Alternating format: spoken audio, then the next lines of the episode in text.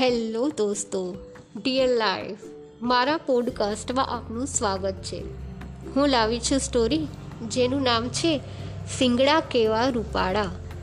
એક હતું જંગલ, એમાં સુંદર ઝાડ, નાના મોટા પહાડ, સરસ મજાના સરોવર. એક દિવસ એક સાગર સરોવરમાં પાણી પીવા આવ્યું. પાણીમાં એને પોતાનું પ્રતિબિંબ દેખાયું. ચોખ્ખું ચણક પ્રતિબિંબ સાબર જોતું જ રહ્યું.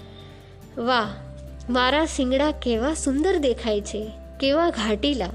જાણે નાનકડી ડાળીમાંથી બીજી ડાળી ફૂટે, ને એ ડાળીને ફૂટે નાનકડી ડાળ.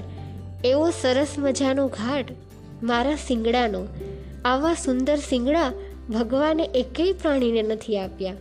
પોતાના સુંદર શિંગડા જોઈને સાબર તો ફૂલાઈ ગયું. ભગવાને મને શિંગડા તો સુંદર આપ્યા, પણ મારા આ પગ કેવા કઢંગા દેખાય છે. સાવ પાતળા, વાસ જેવા. મારા આવા રૂપાળા શરીર સાથે આવા પગ જરીકે જામતા નથી. સાબર આમ વિચારતું હતું, ત્યાં જ કેટલાક હરણ ભાગતા દેખાયા. જોયું તો હરણની પાછળ શિકારી કૂતરા. સાબર ભટક્યું, ભાગ્યું, દોટ મૂકીને ભાગ્યું, ઊંધું ઘાલીને ભાગ્યું, જીવ લઈને ભાગ્યું.